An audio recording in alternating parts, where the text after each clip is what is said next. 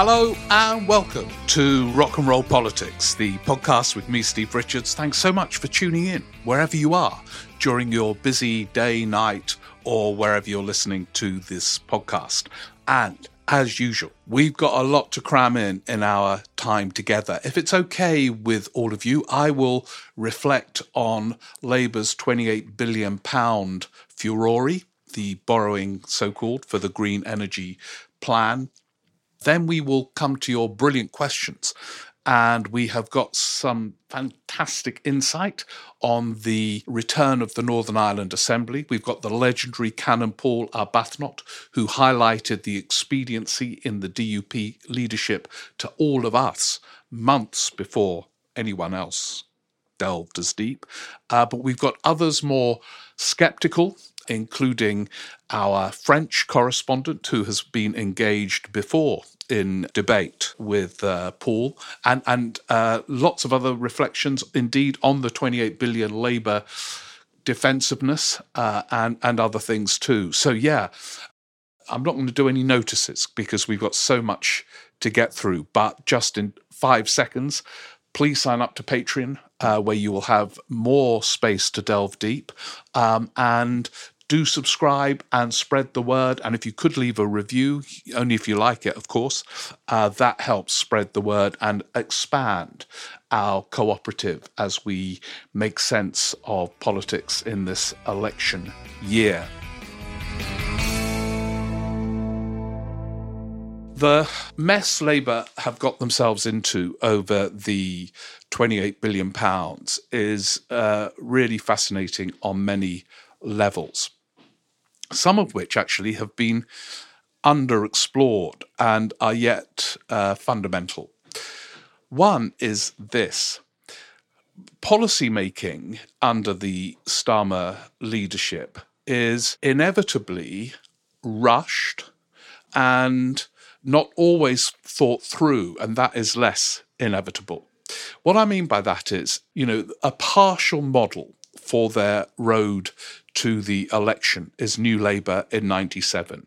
Um, the incrementalism, the caution, even the language. I heard Rachel Reeves at the business conference last week saying, We will campaign as a pro business party, we will govern as a pro business party, echoing uh, Blair at number 10. We uh, were elected as New Labour, we will govern as New Labour, and so on. There are many echoes. But one of the big differences is that by the time Tony Blair became leader in 1994, uh, he had inherited a whole range of policies um, that weren't going to be dropped. They needed work and detail on from uh, the Neil Kinnock and John Smith eras. So, for example, the commitment to rejoin the social chapter uh, was already in place, a commitment to a minimum wage was in place. Uh, a commitment to hold an election on electoral reform was in place. John Smith had set up the Social Justice Commission, of which uh, David Miliband was a player, and some of those policies were already emerging. So the canvas was by no means blank. It was pretty full. Now, things had to be, as I say, developed in detail. Devolution, a Scottish Parliament, was already a commitment. Um, now, how this was going to be done and so on had to be worked through. And there were other things that were being carefully worked through behind the scenes the Bank of England independence, the uh, Northern Ireland peace process, and so on. But there was a huge amount already in place. Starmer uh, chose to begin with a blank page, and that is hugely challenging. Uh, policy development from nothing. And at times it has been uh, haphazard. And when you ha- uh, choose to test everything with such intensity, with focus groups, opinion polls, and all the rest of it, it becomes pretty fraught um, and not subject to more intense scrutiny. Which brings us to the 28 billion.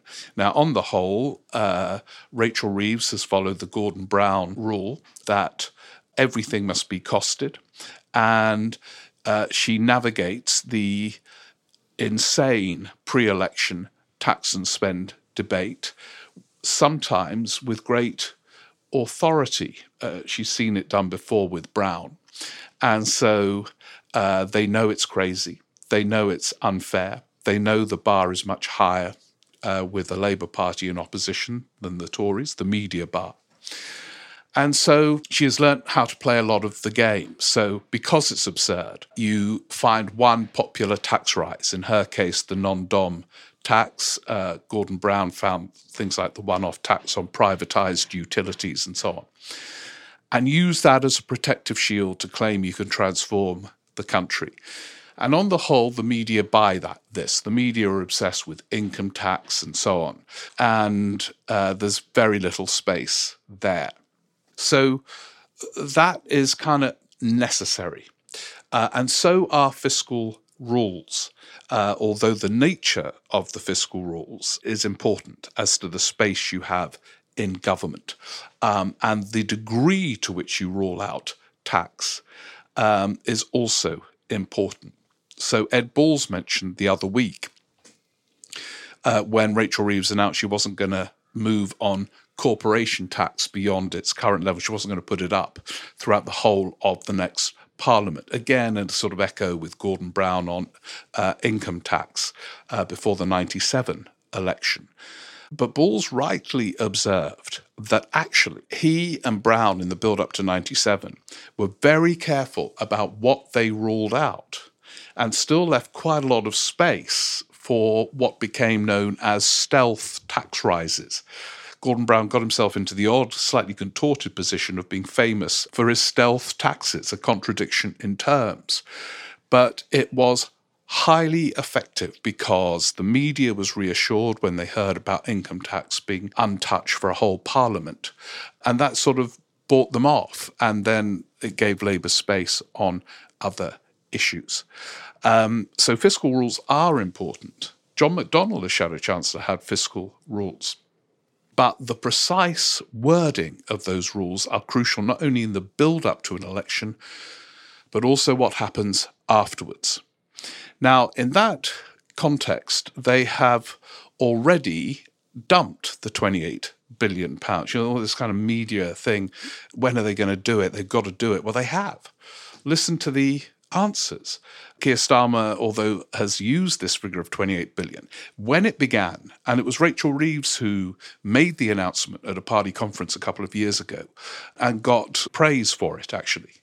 Um, but this is one of the complexities. So there are some in Keir Starmer's office happy to brief against Ed Miliband and oh he lost an election and all this kind of stuff. But it was Rachel Reeves, who is a uh, deified figure as far as Keir Starmer is concerned, who made the announcement. So it's harder for them to brief against her, and they're not. Um, but when she made the announcement, it was £28 billion of government borrowing. That's already gone.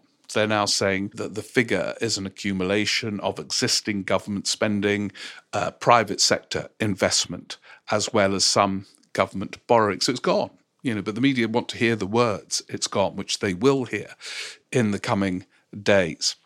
But the framing is a mess uh, because it makes something that should be exciting and necessary appear defensive, timid, something to be dreaded. And that is a sort of characteristic of the Starmer project. So the New Labour project was cautious and incremental and defensive in many ways. But uh, Blair and Brown always made it sound positive, partly through the language. Prudence for a purpose was, I think, the best of the many uh, New Labour slogans because it conveyed a sense that the attempt to establish a kind of fiscal macroeconomic stability was being done for a purpose, which was, to put it at a crude summary, social justice, the space to improve public services, to address issues of uh, inequality, and so on. And it was a really effective one. And so, although everything was incremental, they managed through artistry partly to make everything seem very positive. The opposite's happening here. Here is an exciting, necessary policy, which we'll come on to into a moment, which they are kind of feel they have to hide and run away from. Oh, yeah, we're retreating, we're retreating is the kind of briefing behind the scenes. Yeah, we've already retreated, or we're about to retreat, retreat, retreat, retreat. And so it is, you know, briefings, retreat on childcare in schools. No, no, yeah, we'll do this, but not much more. Retreating, retreating, retreating. Now, some think that this defensiveness is electorally potent because if um, they sound too positive, it implies a tax rise or whatever. But I think it is a problem. And so few will have clocked who don't follow politics closely the substance of the policy and will just say, oh, yeah, they're running away from this. Oh, yeah, what's this? Oh, yeah, the Tories have got them on the run on this. Tories brackets 28 points behind in the polls. So part of it is a mishandling of the message. In, in, in the ridiculous pre election tax and spend debate, it, it, it was a mistake to pluck this figure of £28 billion out because in the media, all you're asked about if you're Labour is how you're going to pay for it. Black holes, borrowing uh, will cause interest rate rises. There's a really interesting contrast uh, Jeremy Hunt has found, it said, uh, 20 billion pounds for tax cuts. And no one says, well, where, where have you got these 20 billion pounds from? And when the school roofs started collapsing in this rundown country, government said, yeah, we'll find new money for this. It won't come from the existing budgets. And said, well, thank God it's new money and not from the existing budgets. But no one said, well, where's this money coming from? What about the black hole and all this kind of stuff? But in this kind of pre election debate, that is how Labour is treated if there are precise figures of this nature uh, which imply investment. Um, however, once they had done that, you can't undo it. You know, uh, well, they can. They're going to. Um, they have, but the focus should always have been on the ends and what has happened in the United States with Biden's equivalent, which has generated jobs and economic growth. And then you look at some of the specifics, like home insulation. You know, because of this retreat, retreat, it sounds like a threat. Um, but in Italy, for example, with a much milder climate, they've uh, had a massive home insulation project. It's been a huge success. Energy bills come down, dependency on energy goes down, and you're in a better place. Borrowing to invest for fruitful outcomes that enhance people's lives. This goes back to another thing, you know, and it is difficult in a build up to an election when tax and spend is a trap and people like uh, Morgan McSweeney, you know, the campaign's director, is always saying Labour always loses tax and spend elections. But it is where the need to be a political teacher becomes fundamental. You don't get into the mess of guaranteeing 28 billion come what may. But you, you say, look, we want an honest, grown up debate. This is what we feel we need to do uh, as part of our green recovery program. Uh, it will involve borrowing to invest. We hope to reach that figure, but we're not going to pretend it can be guaranteed irrespective of what happens to the economy, to interest rates, and all the rest of it. But we're going to aim high. And we are right to aim high because we're in competition with America and the European Union, who are aiming high, and because the benefits of such investment will be huge. And anyway, it's unavoidable to meet our target, which we are proud of, um, for 2030, our green targets for 2030, which incidentally will still be in place. And if they don't watch it, there will then be an endless focus on the means to reaching those targets. British elections, somewhat unfairly, are always a focus on means rather than ends. So, one of the problems with the uh, mission statement, however admirable, about economic growth being the highest of the G7, there's going to be how, how, how uh, between now and the election. And their incredibly ambitious green targets, if they drop or appear to drop the means to meeting them, partly one of the means, uh, which is investment in new forms of energy, investment in being less dependent on energy in Britain's notoriously, uh, what's the word, uninsulated homes. I know that's not a word, but you know what I mean. Um, suddenly becomes all a kind of mess. And, and, and there's a wider issue as well about an assessment of the mood of the electorate. It is right to say, on the whole, though not always actually, that when tax and spend is the overriding uh, issue, Labour loses elections. The, the media just don't allow it to win. But look at the mood of the electorate, I think probably since the 2008 crash, the financial crash. And it is restive and impatient. It's not the same electorate that um, uh, voted in New Labour in 1997 with their five tiny pledges and so on. It is an electorate that couldn't make up its mind in 2010 and a a rare peacetime coalition emerged. It's the electorate that voted for Brexit. It's the electorate in Scotland that has voted repeatedly until now, perhaps, for a party wanting independence. Um, it is a kind of clearly the polls show this, and, and Labour know this, is an electorate hungry for change. And somehow they need to convey that sense of hope instead of just briefing they're not going to do this, they're not going to do that, they're not going to do this. Oh, the fiscal rules are going to be so tight that you can trust us. And and it's important. As I say, the fiscal rules, by the way, are important in government as well as before government. There's a wonderfully vivid interview eh, on YouTube with Jim Callaghan, who incidentally was a very good interviewee but it was after the devaluation crisis in 1967 where Callaghan uh, left the Treasury. He, he was Chancellor during the devaluation crisis. And he does say just that. He said the bar seems to be much higher for a Labour government. He said we inherited an economic mess, uh, but the Tories weren't forced to devalue. The bar, bar is high. Well, it's just the reality. It is. The markets and the media hover. And I think one of the insights of that New Labour period that was enduring or should endure is you need that macroeconomic stability to endure and to introduce lasting reform.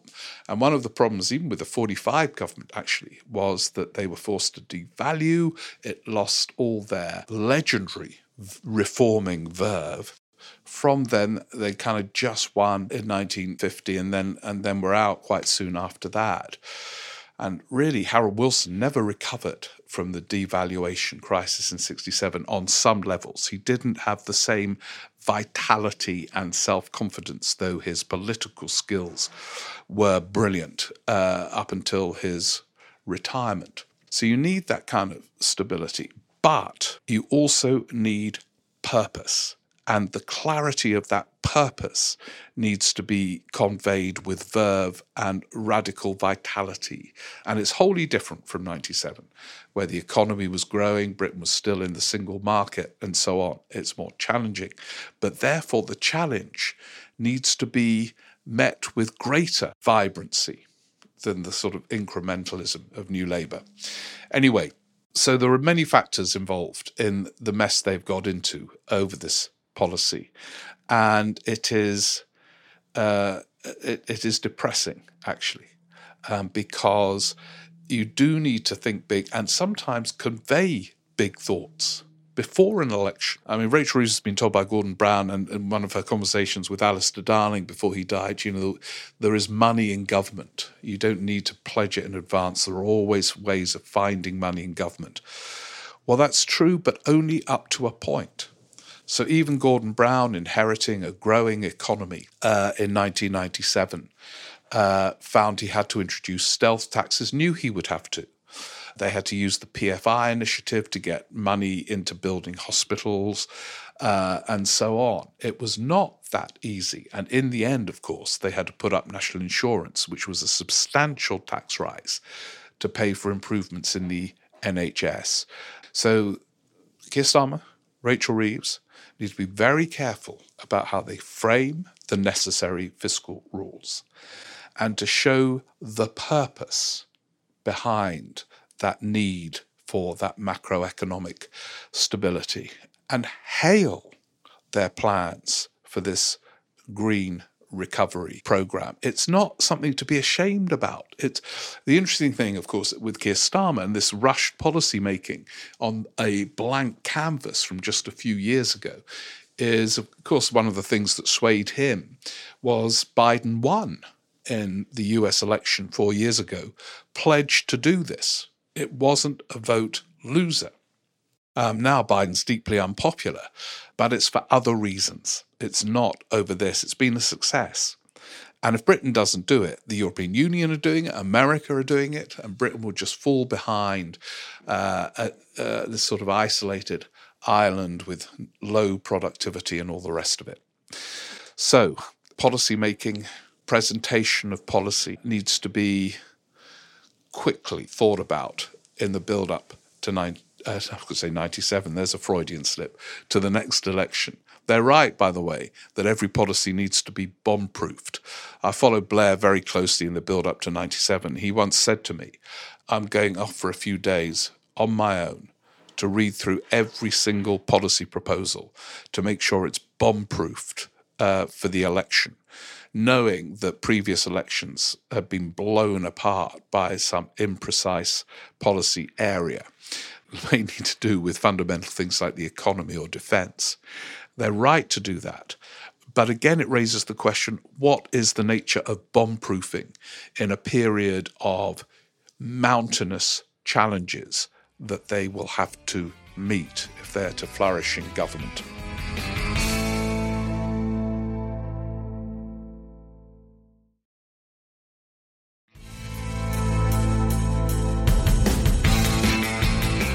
now I think it's time to go over to all of you. If you want to join in our never ending debate in the uh, Rock and Roll Politics Cooperative, uh, it's steverick14 at iCloud.com. That's steverick14 at iCloud.com. And we are going to return to the 28 billion because some of you, with this latest briefing, there's been about sort of eight briefings to pick different newspapers on different days.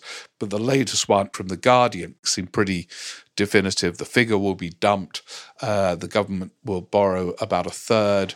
The rest will cut, you know, all the, the, the, anyway, it's familiar. I mean, they've kind of said it, as I said, but they haven't yet uttered the words. And of course, another issue for Keir Starmer and partly explains the hesitancy is he wakes up to focus groups saying, you know, he's no one knows what he stands for, he flip flops and so on. And here he is about to do something on Labour's most distinctive policy. Um, yeah, anyway, it's bloody hard being in opposition, especially Labour in opposition. And it's nerve wracking as an election moves into view. But that role of being political teachers, explaining why you are proposing something radical. And even with the media and its mad focus on, well, you know, so you're planning to spend 10p on um, hospital improvements, but won't that leave a black hole in 2032 when, you know, there's going to be all of that anyway? And it's insane and it's damaging, but that's just the media climate in the build up to an election. It's lazy from the media. Um, but why? Why is it worth it? What are the benefits? Anyway, over to all of you. We're going to come to that in a minute. But as I said at the beginning, uh, we have got some great stuff on the re-emergence of the Northern Ireland Assembly, a, a moment of epic significance that uh, took shape a few days ago. And first of all, I'd say uh, from the Reverend Canon Paul Arbuthnot, who's been following this incredibly closely. His church is in uh, Dublin, but uh, he is from Northern Ireland. He goes there all the time to watch his local football team, but be much more significant to this, he follows very closely uh, developments in Northern Ireland politics as well as um, his base in Dublin. So, Paul first. It's not often you get upbeat news from Northern Ireland, but we definitely got some last week. The DUP number 10 deal got over the line, and the Assembly and Executive are back up and running. This undoubtedly is a good thing for the people of Northern Ireland. I think a sense of relief could be felt as everything finally slotted back into place. It was as fascinating as it was nail biting to see Sir Jeffrey Donaldson of the pragmatic wing of the DUP sell the deal to the more doctrinaire elements of the party. It really was. Paul sent me a clip from uh, a, a Donaldson speech in the comments, and it was a kind of mesmerizing few minutes. Close observers of these goings on will have noticed a change in Donaldson's rhetoric as the deal approached finalisation. He moved from saying no to actually facing down the hard elements of unionism. Uh, and he, he, Paul mentions the speech uh, in the Commons reflecting this position. He deserves credit for this, and this achievement shouldn't be underestimated. As for the deal itself, within the context of the chaos of Brexit, it seems a good deal for everyone. The rough edges of the Windsor framework have been sanded down enough to give the DUP political cover to retake their Stormont seats. They should be reassured that not one poll suggests that a border poll should be called or would lead to constitutional change. On the other hand, the result of the previous Assembly election can now be rightfully respected. It's incredibly important to do this. So, now it's over to the new executive to make good positive changes. Let's wish them well, both green and orange. It is another really interesting moment in the extraordinary history of uh, Northern Ireland um, and the internal dynamics of the DUP, as Paul has mentioned, has been just on a kind of nerve shredding edge for months. Um, but now it is up and running. Now, our French correspondent Dominica Jewell challenged Paul, this was about a year ago, when he detected expediency at the top of the DUP. And this is her response to the uh, assembly up and running. I'm delighted for the people of Northern Ireland now that they will have the representation and governance of which they've been. Do- By the way, Dominica is from Northern Ireland. She lives in France. Uh, now they have the governance uh, which they've been deprived for over two years. I am puzzled, however, about aspects of the deal.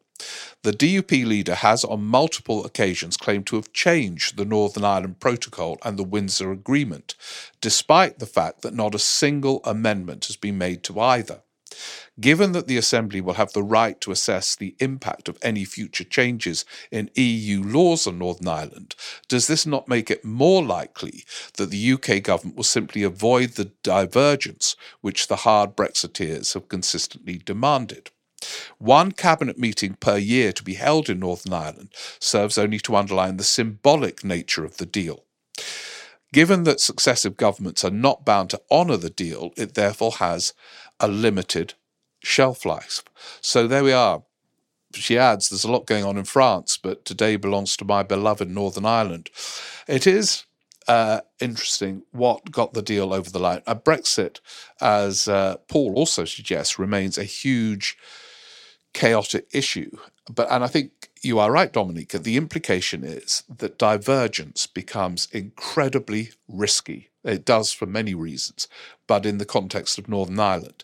And therefore, the hard Brexiteer vision has always been challenged by the implications for Northern Ireland. Um, and the more the UK diverges, the more problematic and, dist- and, and, distant Northern Ireland becomes from the UK. And your other points uh, are also the case. These things are always fragile. But I noticed that you and Paul are united in uh, welcoming the return of the Assembly. Jeff Strange uh, has read the entire document, which I, I, I, bet Paul and Dominica have as, as well. I haven't. It's, and he says that us two, Jeff and I have both read James Joyce's Ulysses in its entirety. We have a book that many critics have summarized as being about some chap who walks around Dublin for a day.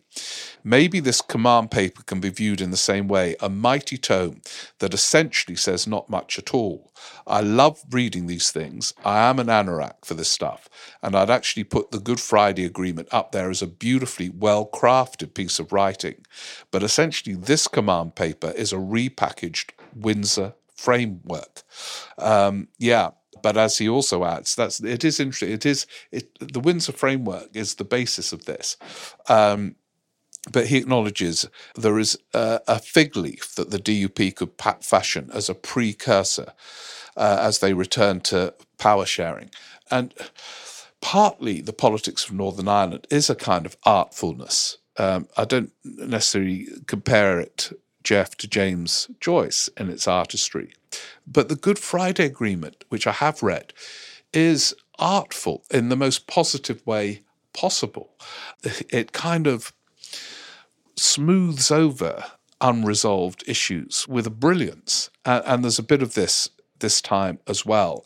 But sometimes the artistry, if it leads to, which it has done this time, uh, return of the assembly, can work on itself. So you get the assembly back on the basis of a kind of words in a document. But if the assembly gets back and starts to work, and the people of Northern Ireland respond positively to the assembly being up and running, we're in an interesting place again. Um, Ed Derrick makes a, a, a fascinating point about this whole devolution project. Uh, he says, It seems to me that the subtlety of the 1997 devolution settlement lies in the way that it requires the devolved administrations to make devolution work on its own terms. Uh, and he points out this has happened with Mark Drakeford in Wales. It's eluded the SNP in Scotland under three leaders because the SNP has no vested interest in making the Holyrood system work, uh, as to do so would undermine their very raison d'etre. But the same failure to make devolution work properly has also undermined the SNP's credibility as a competent governing party. The same issue will come to the fore in Northern Ireland now that, at least for the time being, the DUP has come in from its self imposed exile. Sinn Féin will have to demonstrate its competence in administering the six county statelet it seeks to abolish if it is to have any long term electoral future. So, has the 1997 devolution settlement effectively stopped the move towards constitutional independence, at least for the foreseeable future, in the sense that if the independents or nationalist parties rule successfully, it's a tribute to devolution and not independence.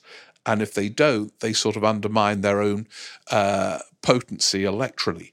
Um, uh, yeah, the, devolution is is really uh, interesting, and you raise one of the many fascinating consequences that arise from it. And and this genius says, long term fan of rock and roll politics at Edinburgh and podcast follower. See you at the Edinburgh Festival. Um, well, God, yeah, we're going to be delving deep on a lot of themes at, at the Edinburgh Festival and having a laugh as well.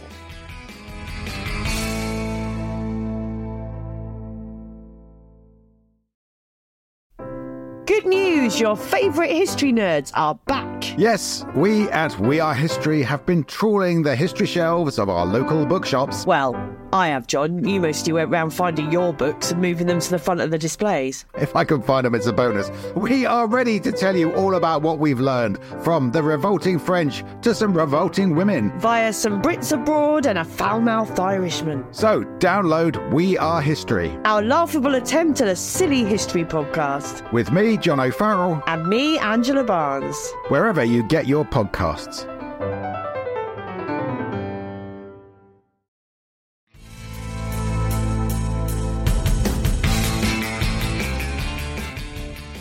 thank you. There were many others on uh, Northern Ireland, but we're running out of time. So if it's okay with you, I'm going to move on to. I got loads and loads on this briefing that Labour, or one of the many briefings that they're going to uh, dump their 28 billion pound commitment, and one from Nick uh, Radcliffe, um, who has been in, in some ways our uh, environment stroke green climate change correspondent, who I met at the Edinburgh Festival, and we had a long talk about. He said, "Why aren't you doing more on climate change?" It got me thinking. Uh, anyway, and he by the way, berates me sometimes focusing on growth, which I still do.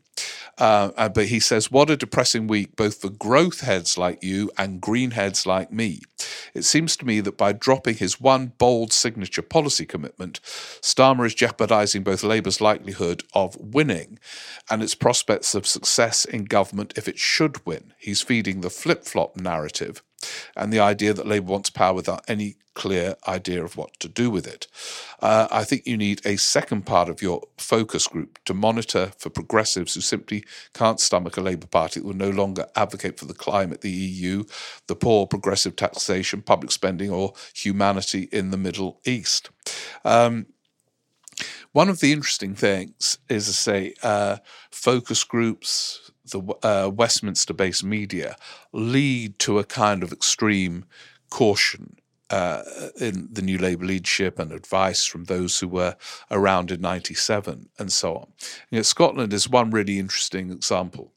Um, the SNP are in crisis, like the Tory party are in crisis, um, but they will fight the next election uh, from the left. And it's quite interesting the by election that Labour won in Scotland uh, the candidate, Andy Keir was up when he was up, was kind of pitched more to the left. I don't think, Nick, we, we must have this discussion, that they are dumping some of these things. It's just they don't know how to deal with the tax and spend onslaught and put the case for this policy. Now, as I've already said, there is a way of doing it, I think, and you need to be powerful political teachers. And it is tricky with the British media but I think you're right to suggest there might be consequences if they don't do this, negative ones, uh, in terms of um, some voters turning away. Although, you know, the polls are what the polls are at the moment. Um, now, John from Aberdeen says um, uh, on the same theme, uh, Keir Starmer has repeatedly shown himself to be spineless, weak, and dishonest. He changes his mind when expedient. Um, although expediency is not a bad thing, John. Uh, it's just whether it's expediency in a way that is uh, going to lead them to have a, a, win and the space then to govern effectively. Um, uh, but John says he, he, won't give his surname because he's a member of the Labour Party and fears he'll be expelled um, if his surname is given out in the podcast. Well, senior figures in the Labour Party do listen, John and uh, your anonymity is uh, to be advised for the time being, because I know you are a, a, an intense uh, critic. Thank you. Uh, a related question from uh, River McElraith. I hope that's the uh, correct pronunciation of the surname. What do you think the impact will be of the growing disaffection among young voters towards Labour? My partner, who I consider to be one of your barometer voters, for new listeners, we have barometer voters in the Rock and Roll Politics Cooperative uh, who are guiding us through their thoughts in the build up to the election. Anyway, back to the email.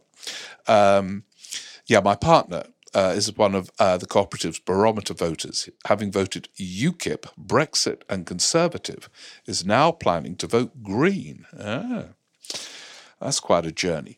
Most of my friends, including active Labour members, are also planning to vote Green uh, because of Labour's stance on the Israel Gaza conflict. Uh, that, that too is an issue uh, a big one. Uh, Jason Cowley, the editor of the New Statesman, wrote quite a good piece in the Sunday Times the other day about um, the impact of this and the initial incident. Keir Starmer, you know, I must not be Corbyn, I will not be Corbyn, uh, to be sort of un- seemingly unqualified in his support for Israel. Anyway, yeah, well, uh, let's see. I say the opinion polls, uh, River, suggest um, you, well, you say, could this have more of an impact than pollsters currently realise? Polls are often wrong. And we forget this quite often because polls do determine the mood. And there's no doubt at the moment, uh, Labour are perceived as a government in waiting, uh, and with good cause. And many uh, anticipate a landslide. It is based on the opinion polls. And yet, when you uh, explore themes like the mood of young people on issues about the Middle East, the green economy, and so on. Um, the mood in Scotland, which is, tends to be more responsive to a kind of uh, more left of centre message, which is certainly the pitch the SNP uh, has been making in recent years, and so on.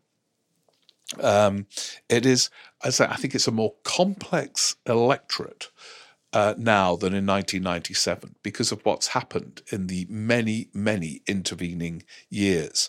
Um, okay, yeah, God, blimey, I, we, we uh, just I can't resist this one. And then what I think we're going to do, so many brilliant questions that I think we might have to do a one of our question time uh, specials uh, later this week if if the if the legendary podmasters have the space for me to do it. But I'm going to do uh, this one because, as you know, uh, this is from Archie Dempster, and then I'll kind of summarize some of the other brilliant questions which we'll try and come to. Uh, he's been analysing the Lord Frosty Frost and the scope, scope for a biography of this maniac, this unelected buffoon who is dominating kind of the right of politics and has wrecked the British economy with his uh, and our capacity to move around with his Brexit deal. Uh, there's been no one like him. Anyway, uh, he's been delving deep about Frosty Frost, and and apparently he was useless even when he was CEO of the uh, Scotch Whisky Association, which was his job prior to negotiating the most important uh, a deal for Britain since 1945.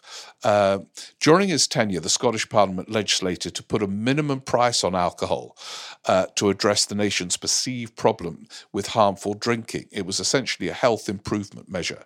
Frosty led a challenge to this based on the prop, uh, uh and he took the Scottish took to the Scottish courts and lost. He took to the English courts and lost. He took to the European courts and lost. He lost in every court he submitted his challenge to, about seven in all, costing a ton of money. He moved on shortly afterwards, but not before launching a broadside against the city of Edinburgh. And so, yeah, well, that is part of a pattern with Lord Frosty Frost uh, that um, everything he touches is a disaster area. It's one reason why this coup against Sunak won't work. Frost's involved um, and it will be a disaster. But we are living through the consequences of Lord Frosty Frost in so many ways. And um, a Labour equivalent who had caused such havoc would be in exile. Uh, and Frost gets a column in the Daily Telegraph and uh, pontificates grandly as if everything he's touched has been a triumph, and it's been the opposite. Um, anyway, look, there's some brilliant questions, more uh, suggestions of slogans from uh, Robert Hillier and Alex Bell from Switzerland. And Robert actually is in South Africa and reflecting on possible slogans for Labour. There's a profound uh, question about centralisation and devolution of power from Dan Cariad, which would, would need a whole podcast. Um, Alison Keys reflects on uh, whether Sunak is as uh, safe, uh, well, safe in one level, because I don't think the coup will work, whether uh, safe as that.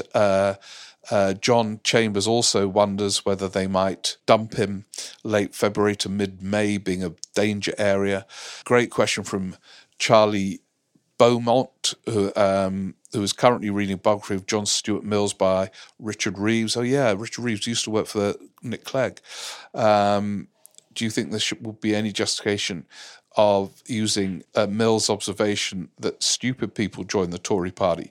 Um, although he says probably very unfair. Um, the, Lord Frosty Frost is stupid, Charlie, um, but not all of them are.